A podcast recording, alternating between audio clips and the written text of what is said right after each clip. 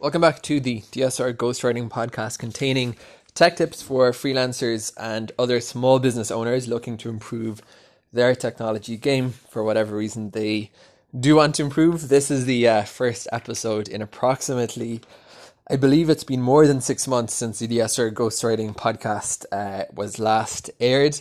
So it's been a very protracted absence. Uh, not that the DSR Ghostwriting podcast is top of the listenership charts at the moment. It's in its very formative stages. But uh, if anyone was listening, I'm sorry about the absence. I was involved in planning a wedding, getting married, moving apartment, unpacking an apartment, having gallbladder surgery, many, many things in a, in a relatively short uh, space of time. So the podcast is gone, as are my show notes, which just slipped under the couch, but they're back now. Um, Okay, in this episode, I as I kind of evolve in my technology technology journey, um, I think this podcast I'm just kind of sharing the stuff that I know that I've learned. Um, a lot of it through my own initiative, trial and error, seeing what works. Um, I'm not coming at it from a technology perspective, but I am a technology writer, and that I focus on typically working with high tech accounts, as we sit, as they're called in Israel. Outside of Israel, uh, it's a bit of too general of a catch-all. Um, basically including stuff like companies involved in software, hardware. It's actually quite hard to pin down exactly what people mean by high tech. Um, it's kind of anything that's techy or tech savvy or using technology to do something better. So those are the accounts I typically service, uh, and also as kind of a techie techie geek, uh, I guess you could say I know a little bit more about technology than many, uh, without being an expert. So that this whole purpose again just to like tie back to what the podcast is about, is really explaining um, the technology that freelancers and small business owners, um, i.e., small businesses in general, um, can avail of and use in order to improve all aspects of their business. Okay, so in this episode, um, I covered the whole topic of CRMs before. For those that don't know, CRM is an acronym that stands for Customer Relationship Management uh, platform, and CRMs are really the monolith of the uh, you know tech technology. When people think of some of the first things they're going to need as a freelancer in order to find clients, manage their business, they typically jump to HubSpot um, as the first thing. And HubSpot's a great platform. I used it for many months quite successfully. Um, but in that CRM, CRM episode, I did cover the uh, you know the basic uh, types of CRM besides going into individual companies. I talked about self-hosting CRMs, which are a very interesting thing that I think people should know more about. A self-hosted CRM essentially involves you um, installing a CRM script onto a server. That server can be configured in any way. It could be literally a server uh, you have in your office. If you have your own hardware to run a server on and you know you can port forward out through your router then you're uh, you're golden and you can totally do that um, more commonly people will have a shared hosting plan. I'm personally on reseller hosting which i've been raving about to uh, the few people in the world that actually care about such things. And there's also another tier of hosting called vps which is a virtual private server. Um, that's kind of like if you've ever used vmware or another virtualization platform then you already uh, basically understand how a VPS is and what a, what a VPS how a VPS works. It's just a virtualized chunk of physical hardware in a data center. Typically, VPS over shared and reseller hosting uh, will give you equivalent functionality to having a dedicated server. You know, in terms of package management, root access, etc. Um, but basically, a self-hosted CRM can run on really anything. It's very rare that you'll find a self-hosted a CRM script that has some is not going to be compatible with even the most basic of shared hosting plans. Um, so that's a great option simply because once you have that script, firstly, you, you have the code base. It's an open source piece of software. You can see exactly what all the different files contain that are making the system work. You can add modules, you can tweak things, uh, you have complete control. Secondly, and this is a very important point, and I'm, I don't want to talk too much about CRMs, but it is pertinent to what I'm going to be talking about with uh, cold email marketing platforms.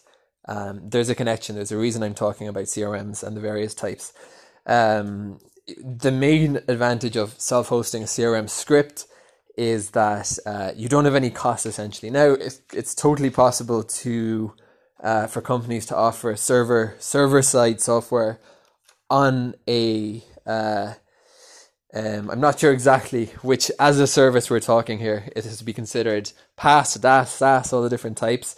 As IaaS, infrastructure as a service. Um, you know, you can have that model in which you actually need to rent a subscription to uh, software that you're actually hosting yourself. Um, but in general, stuff like vTiger, Suite CRM, uh, Yoto, um, E2, there's a lot of different ones on the market. Uh, CRM is the modern fork of Sugar CRM, which was kind of a big name in the open source CRM world before. That's now continued as Suite.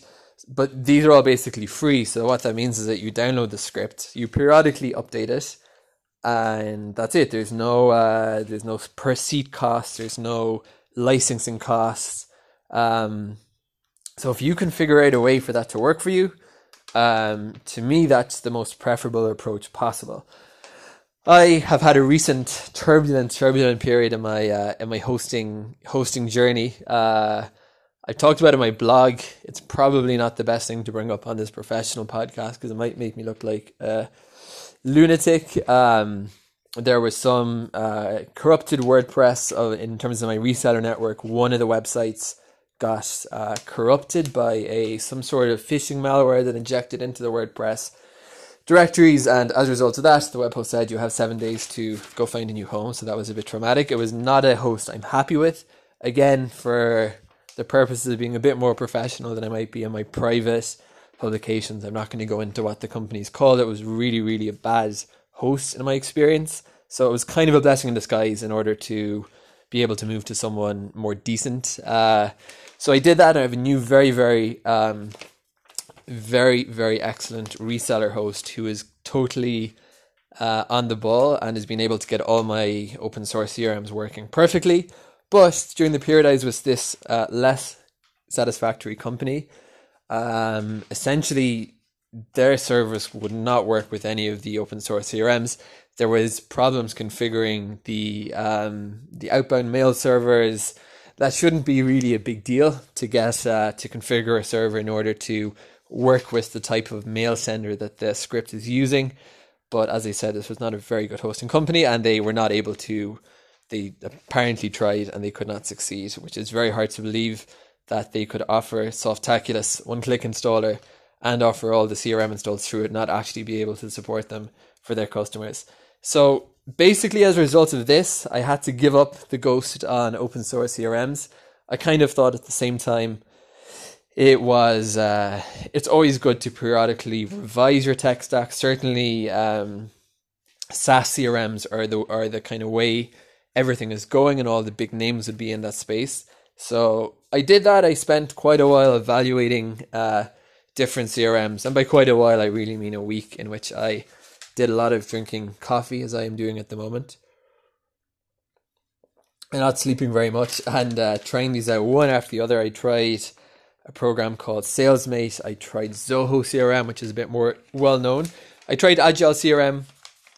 CRM can get very, very expensive if you're a one man show because, as I explained in the sales uh, stack blog post, I have a bunch of different costs. Just but CRM is just kind of the tip of the iceberg in terms of uh, sales software. I subscribe to Hunter.io for uh, finding email addresses.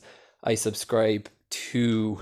I've just subscribed to Crunchbase for the sum of $350 a year, give or take. Of course, all the hosting needs. Now, I often think that it does not really make sense to economize on all this stuff because, as a technology business owner, these are really your expenses. You don't have a shop to rent, you don't have um, physical bricks and mortar costs. So, essentially, your web hosting costs, I kind of think about it as your digital rent, your digital home you're paying for.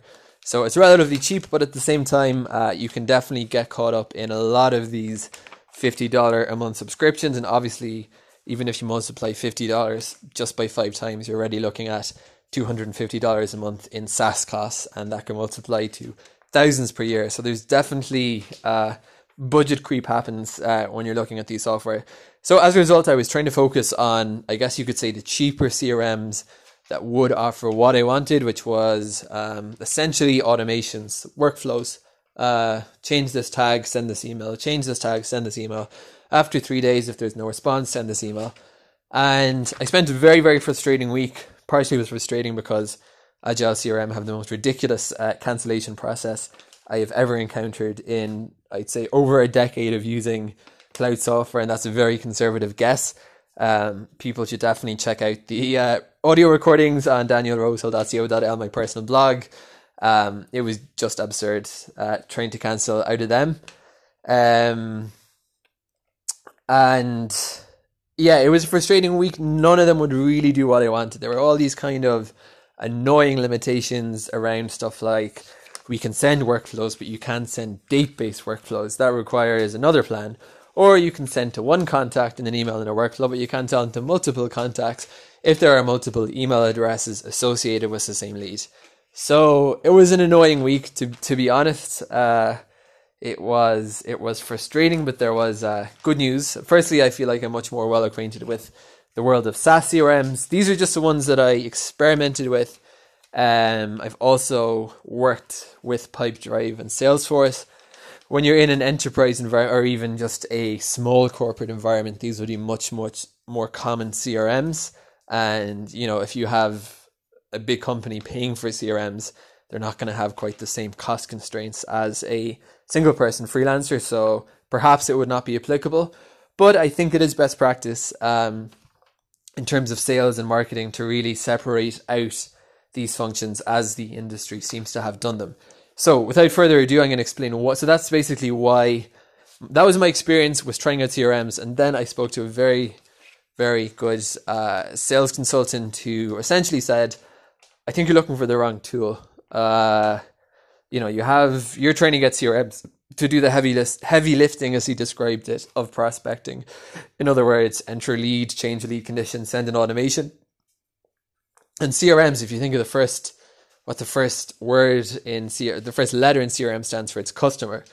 They're really much better for managing your actual current customers in terms of logging inbound. If you think about the functionalities a CRM would typically offer, um, whether that's annotating notes to efforts, uh, whether that is automatically logging inbound and outbound calls, transferring leads to different uh, to different agents or members of your company, and then on the automation side, configuring automatic email alerts for all that internal activity.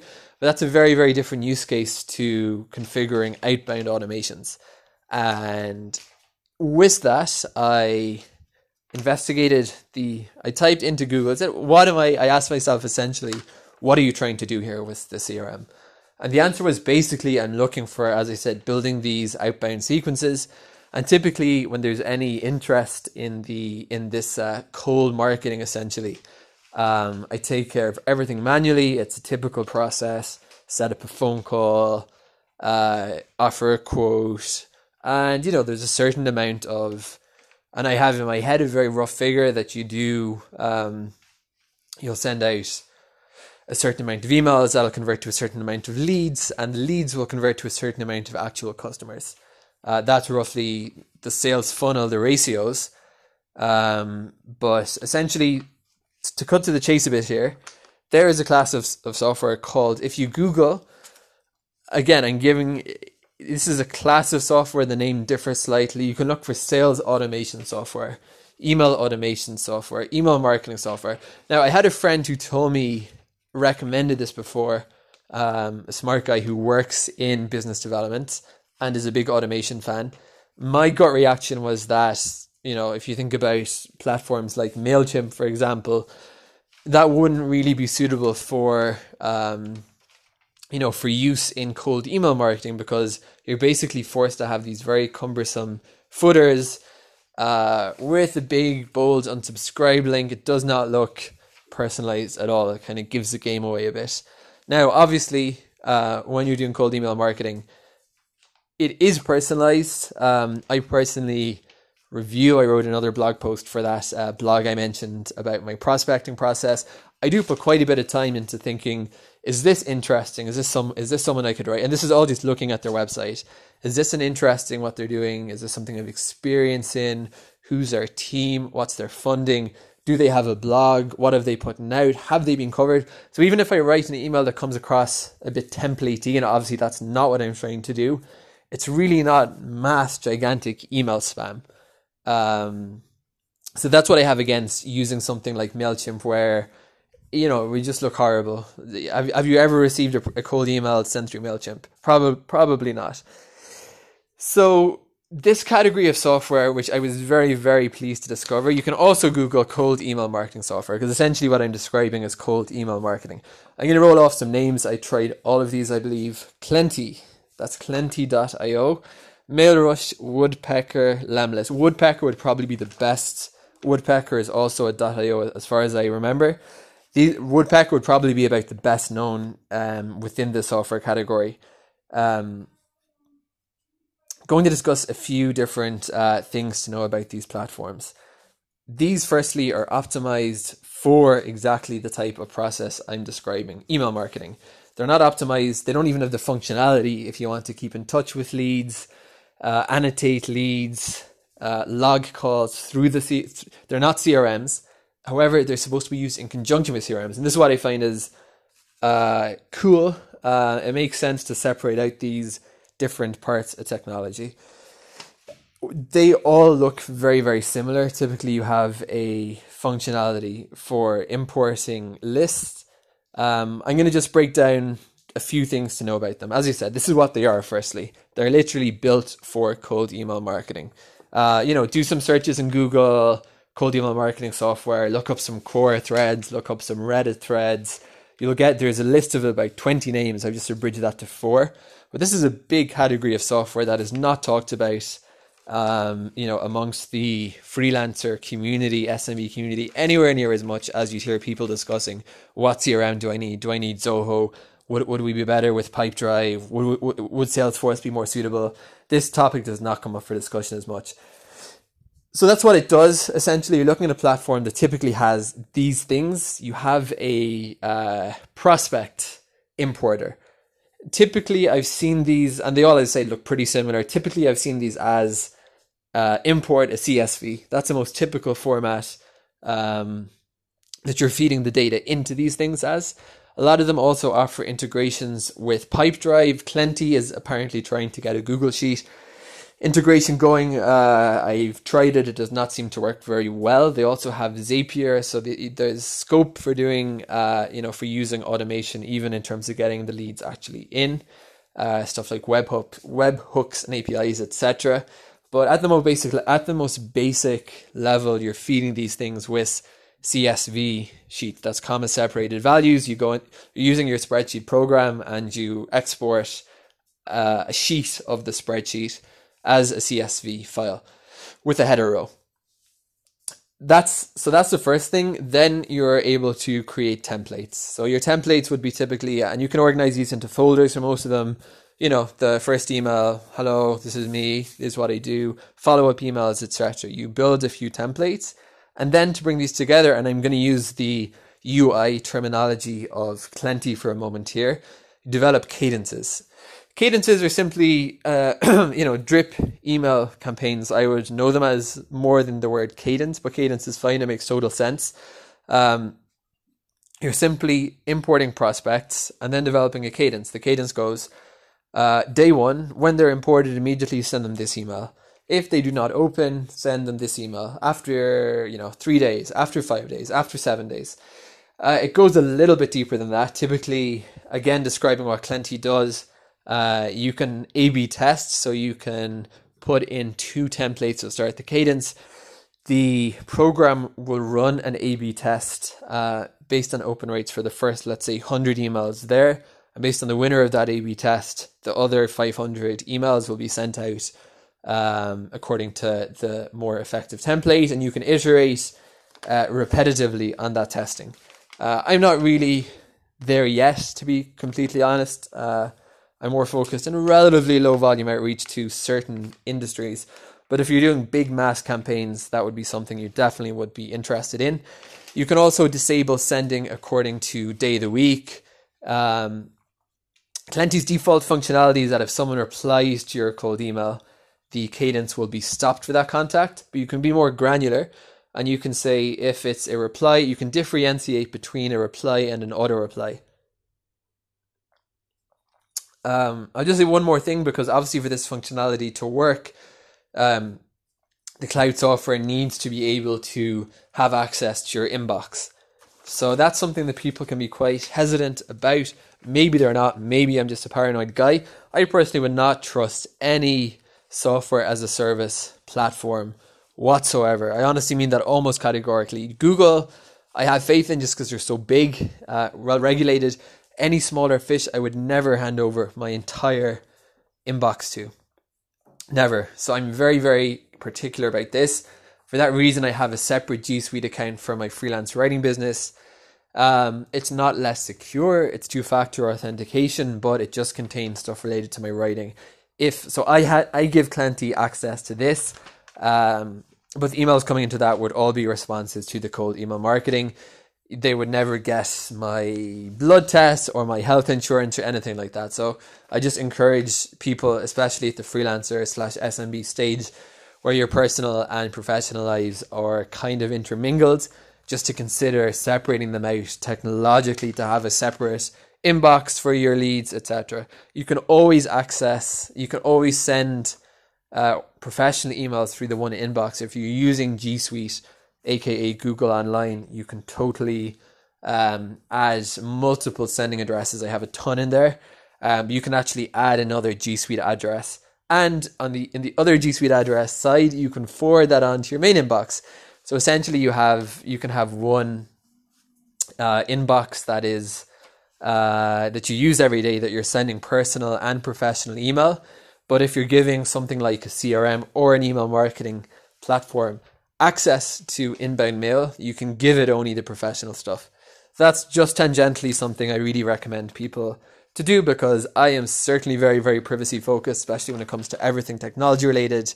And I think that's the kind of direction that the that the world seems to be going in. Um, so, next topic to cover um, daily send limits. So, this is also something you may be interested, and this touches upon. So that's what they do. Sorry, I, I, I'm I have I do have show notes for a change. I don't have time to edit these podcasts, so excuse the slight jumpiness here as I kind of mooch around topics. Um, the I was talking about the functionality, right? So we have we have the that's really it in a nutshell. Building out these cadences. Um, one more Klenty feature I didn't, and this is this is not a plug for Klenty. I just happen to really like it. I think it's a great piece of kit. Klenty allows you to stop if you send to two people in the same organization one responds, Klenty can stop the cadence for all people. So it wouldn't look good if you emailed Tom, Dick, and Harry. Dick responded, thank you, no thank you.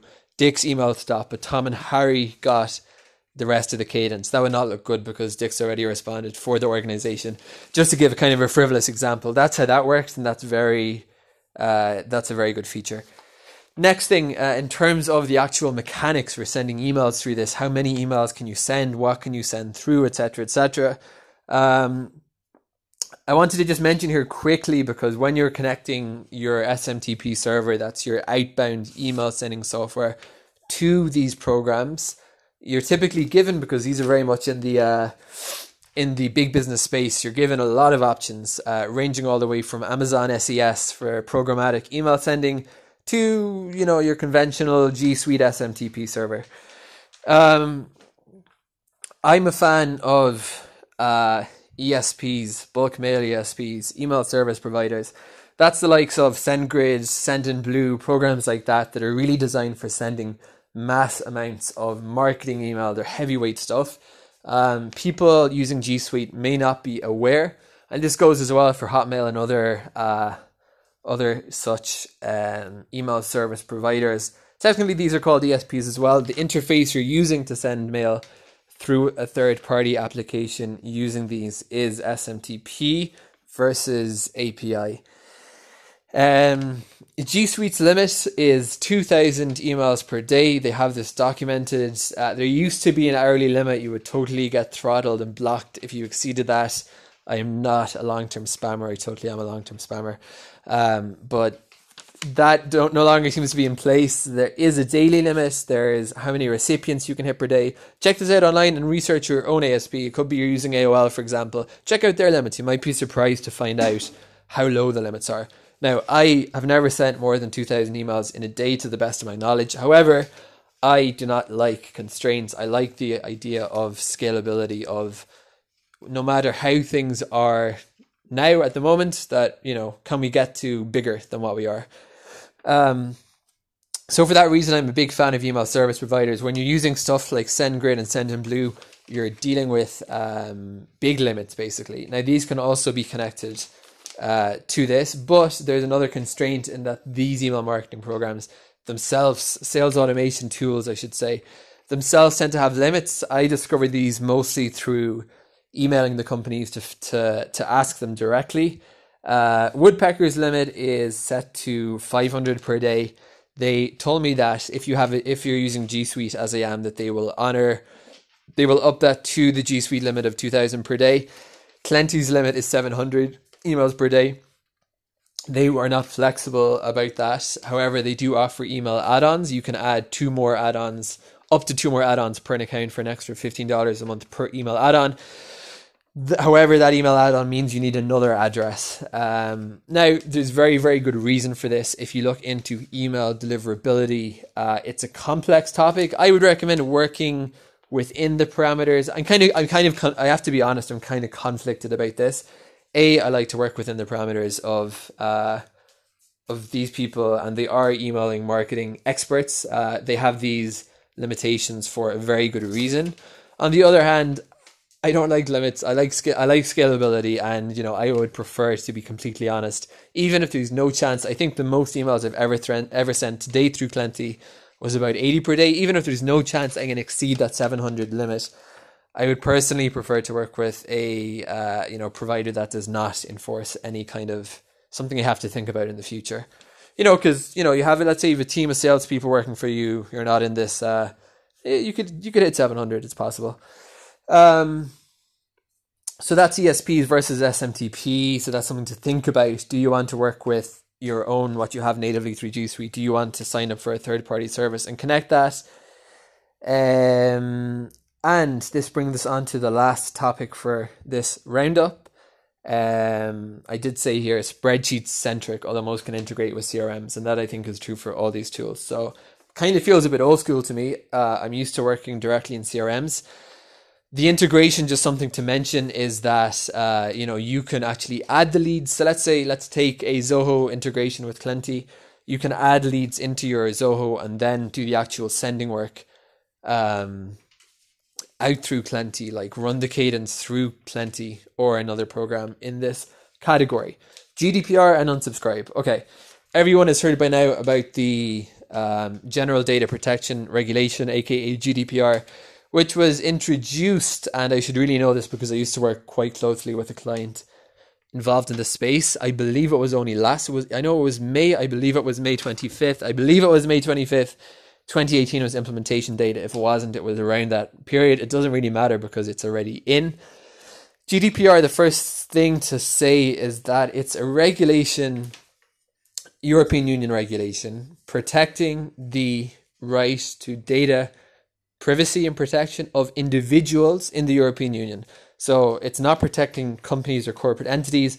Here, it's designed to protect the actual uh, personal data of the people. But of course, companies comprise people.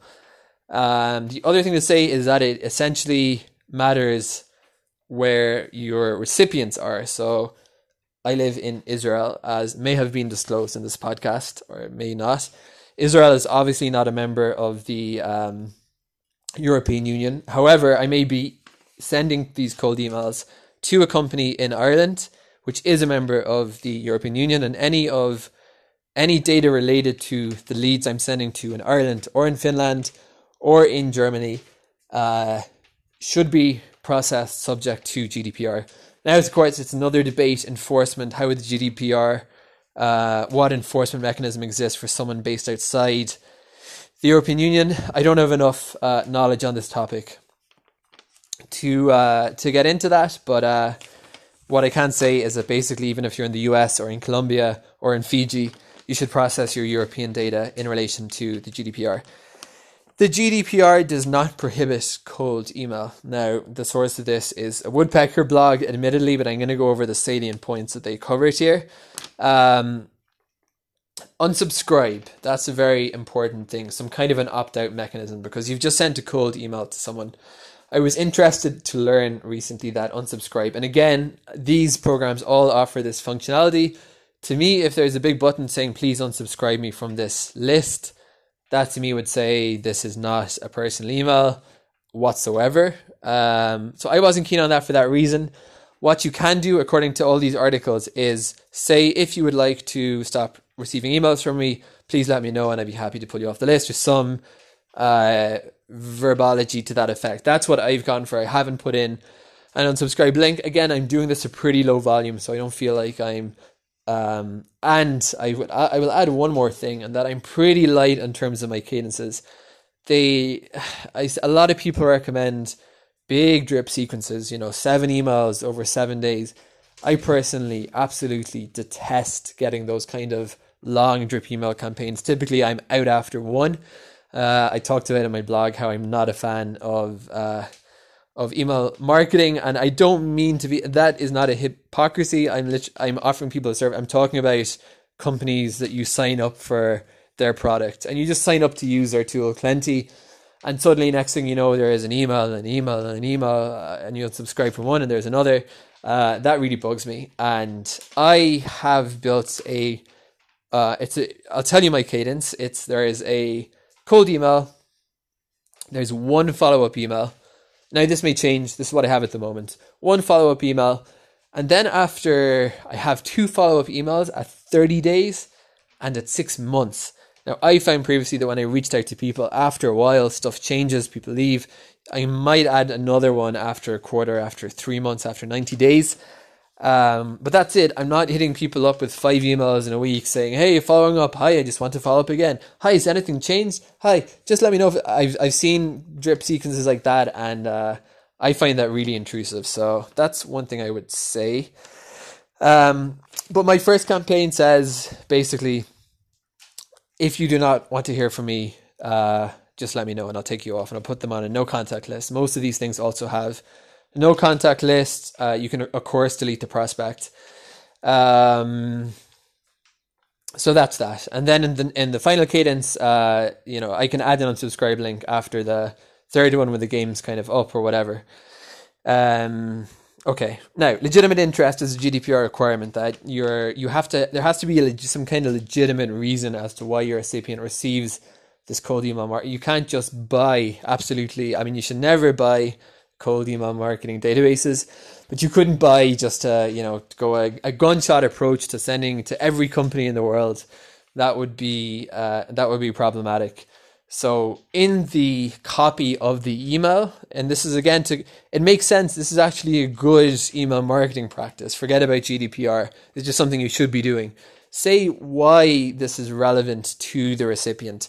Um, in my case, it's something like I've seen you on this such and such database, and this is why I think you're a good fit for me, or I might be a good fit for you. You can play around with how you want to phrase that. It's a bit, a little bit tricky to do that right in a template format, but you can you can get there. Um, but that's a requirement. Uh, legitimate interest. Um, information duty. G- GDPR information duty. What data do you have? The DPO, the data processing officer. This is tricky. I'm honestly not really sure exactly uh, how to do this. I saw on the Woodpecker blog. I don't get the feeling they're so sure either. They say you can put a no more link. Essentially, if you're processing data about this person, what data the GDPR gives them a right to know what data you're holding and where and who's responsible. Um, in a typical cold emailing effort, the data on that I have in hand is, uh, you know, might be email address, first name, salutation, company, source, about six fields. Um, Woodpecker recommend putting in a no more link in, you know, at the bottom saying if you'd like to know more about how I found you, do this. They also say that if you're asked, where did you get my email from, you can have a template on hand just to respond to and saying it came from such and such a source. I am responsible for managing it, and if you'd like me to delete it, please let me know, etc. Um, deletion, the removal, the storage limitation on GDPR is 30 days. So basically, what that means is the best practice is as follows that you send out to cold emails, you should really not be retaining their data for more than 30 days. They haven't responded in that period. Now, of course, when you have this kind of 30, 30, 60, 90 day cadence I've described, this could be a problem. So that that might be uh, something to bear in mind for if you're sending to GDPR people. Perhaps you could have two lists and send to uh, sent to the non GDPR governed folk, and be careful about that because where companies, you know, where companies say they're based and where their corporate headquarters actually are can often be different things.